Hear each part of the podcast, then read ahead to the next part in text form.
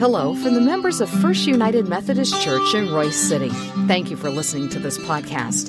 We hope you find it meaningful and relevant.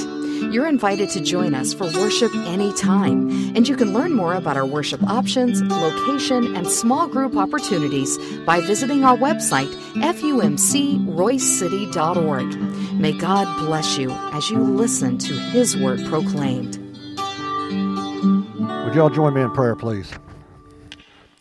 Our Heavenly Father, we come to you asking that you put your words through me so that we can receive your message today, Lord. I ask that you watch upon everybody here as we go out amongst the world. Lord, we ask that you give us open hearts and open minds to hear this word. In your Holy Son's name, amen. Good morning again. Those of you that don't know me, my name is Toby Cavness. I'm a member of this church. I've been coming to this church since I was 11 years old. I know I don't look very old, but I'll tell you, I'm almost my sixth decade, so that tells you I've been here a while. Okay, uh, I have seen a lot of changes in this church over that time frame, and most of those have been for the good. Some not so. Uh, I'm going to try to talk about a subject today: overcoming divisiveness overcoming the divide of our society, of us as a person, of us, that whatever it is separating us from Jesus Christ and from God and from each other. These are not, going to be my words. I've, I've, had about eight pages of notes to come up here and talk to you about. And since I've gotten here this morning, it's down to about one. Uh, Pastor Chris asked me about a month, month and a half ago if I would do today's message. And without thinking, I immediately said, Yes, I'll do it. Not a problem. That just happens to be the kind of person I am. I don't know how to say no at the right time. Uh, I hung up the phone and I said, Wait a minute. What did I just volunteer or agree to do? And I know several of you in here have done the same thing and said, Yes, we'll get up and speak. But if you're like me, you know, you don't really know what you're supposed to say or do or anything else. And so I asked him, I said, Do you have a subject that the message is supposed to be on? He said, Just, you know, take it from your heart. Take it from the heart. And I thought, well, he's talking about a new technology here. I better go find one of these at the store and see what it tells me I'm supposed to talk about. And because I'm technologically challenged, so I don't know what's out there. Uh, so I, I, prayed, and this subject came to, to me, and I didn't like it, so I prayed some more thinking that maybe I would get a subject that I like. Okay? Maybe Matthew 5, maybe Blessed are the peacemakers, maybe, you know, something about prodigal son, something that I might know something about. This kept coming right back. And I often try to figure out the subject I'm supposed to talk about is that really what's on being laid on my heart or is that what's on my mind? And sometimes it's kind of hard to distinguish between the two. But when this one kept coming back over and over and over, I kind of figured, okay, somebody with more power than me is telling me that this is what we need to discuss. And I'm going to pause a little bit here and there, and it's not so much ner- nervousness or not knowing what to say. Well, yeah, it's knowing not what to say. Because I'm going to wait for him to kind of put those words out there. So bear with me. I'll try not to take up more than an hour of your time, hour and a half. Uh, because I'm sure the Lord knows I like to talk. But you know, I can also go back and say that I don't need to say anything else because little Jameson up here earlier said it said it best and said, "Oh, he loves everybody." so I could just say that's the sermon let's go home. But you know, I don't think that's going to get all the points across that need to be gotten across today. When it comes to our current society, our current church, our community, there is a lot of division amongst us all. And, you know, people will say, oh, you're short, you're tall, you're fat, you're skinny, you're a white American, you're a black American, you're an African American, you're Irish, you know, you're a homophobe, you're homosexual. And what are they doing? What are we doing? We're labeling, we're categorizing, categorizing other people. And I'm pretty certain when Christianity started, which we all claim that we're Christians, that that wasn't the point. That wasn't what was supposed to be happening. I'm pretty certain, and, and I'm not a student of theology. I'm not even a student of the Bible. I'm just a person sitting up here trying to say what, what's coming across or think is coming across. But I'm pretty certain when God gave his son for us, it was to unite us, not to divide us. And we are letting social media do a lot of what our decisions are making our decisions for us. And I'm not, don't get me wrong, I'm not sitting here talking bad about social media because it can be a great tool, it can be a great thing.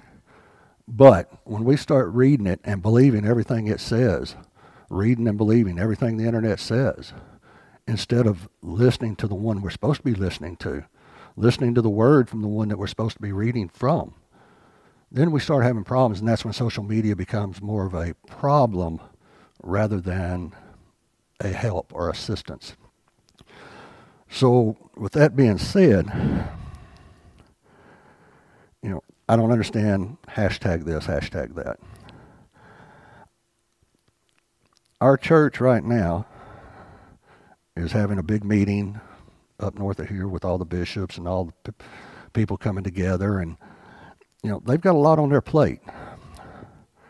And we need to pray for them just like they're praying for us. But we need to pray for them that they figure a way to unite us not separate us okay because again we claim to be christians as christians it's not us, up to us to be judgmental it is up to us to love one another it is up to us to go forth and bring those that are not Christians into the fold. So to sit here and try to give you a 15, 20 minute sermon, I can't do that. that's not that's not who I am. But I can tell you this. And I'm when this was laid on my heart, I'm going to back up a little bit here. I was trying to think of what's and I think he was trying to hit me as much as he is anybody else because I, I'm not one to sit here and say that I don't have thoughts of different things about different people, different races, different sex, whatever the case may be. I'm not perfect. None of us in here are. But that's why we come here every Sunday, is try to get past those prejudices, those biases, those things that separate us from one another and it will bring us together. So with that being said, today's scripture comes from Ephesians chapter 4, verses 1, 1 through 7 and 11 through 13. I urge you then, I who am a prisoner because I serve the Lord, live a life that measures up to the standard God set when He called you. Be always humble, gentle, and patient. Show your love by being tolerant with one another. Do your best to preserve the unity which the Spirit gives by means of the peace that binds you together. There is one body and one Spirit, just there is one hope to which God has called you. There is one Lord, one faith, one baptism. There is one God and Father of all people, who is Lord of all, works through all, and is in all. Each one of us has received a special gift in proportion to what Christ has given. This is Paul's letter, the first three chapters, if, and again, I'm not a student of the Bible, but you know, the first three chapters are more or less telling us how to receive that Spirit, how He has given that to us through giving his son on the cross. Okay? And how we are to accept that and learn to live that. The next verses, and along with these, it was he who gave gifts to people. He appointed some to be apostles, others to be prophets, others to be evangelists, others to be pastors and teachers. He did this to prepare all God's people for the work of Christian service in order to build up the body of Christ and so we shall all come together to that oneness in our faith and in our knowledge of the Son of God. We shall become mature people, reaching to the very height of Christ's full nature. When we accepted Christ into our lives, we started on a journey. That journey is not just one day, it's not a week, it's, it becomes a lifetime. We are journeying to learn more about our faith, more about our Father, more about Christianity and as we do that, we don't come in here just on Sundays and then we're done and we go back out. It's an everyday challenge to keep doing that. And as such, it is our responsibility to take that out to other people after we've come and listened or heard it in here or read it in here or talked with somebody that might have given us a message that we can talk to other people. And it's a difficult thing to do. It's easy for me to go out and see Al at Walmart and we strike up a conversation and one that's even about God, Christianity. That's easy. It's meeting that person out there on the streets that you don't know. You don't know if they're a Christian. You don't even know if they know God or who He is or if He even exists. Trying to strike up a conversation with them. That's difficult. Okay? But that's what we're called to do. We have to overcome that division. You don't just go talk to somebody you know is a Methodist or is of your race or whatever the case may be. You take it to anybody and everybody and spread that word. Back to what is going on up north from here and the conference that's going on. We declare ourselves to be the United Methodist Church. Okay? And to sit here and let these subjects start trying to tear us apart, we are no longer the United Methodist Church. We say we're united in our beliefs. Let's be so. Let's lift each other up. Let's love one another. Let's praise God in all that we do so that our church may move forward, not just here as a body of a church and a body, but move forward into the community. Move forward as individuals into that. Okay? I mean, I don't know a whole lot else that I can say other than it's time that we push the evil backwards that is coming out in this social media, that is coming out that's trying to separate us. That's all it is. All this prejudice, all this bias, all this hatred of one another because of your political party, because of whatever the case may be.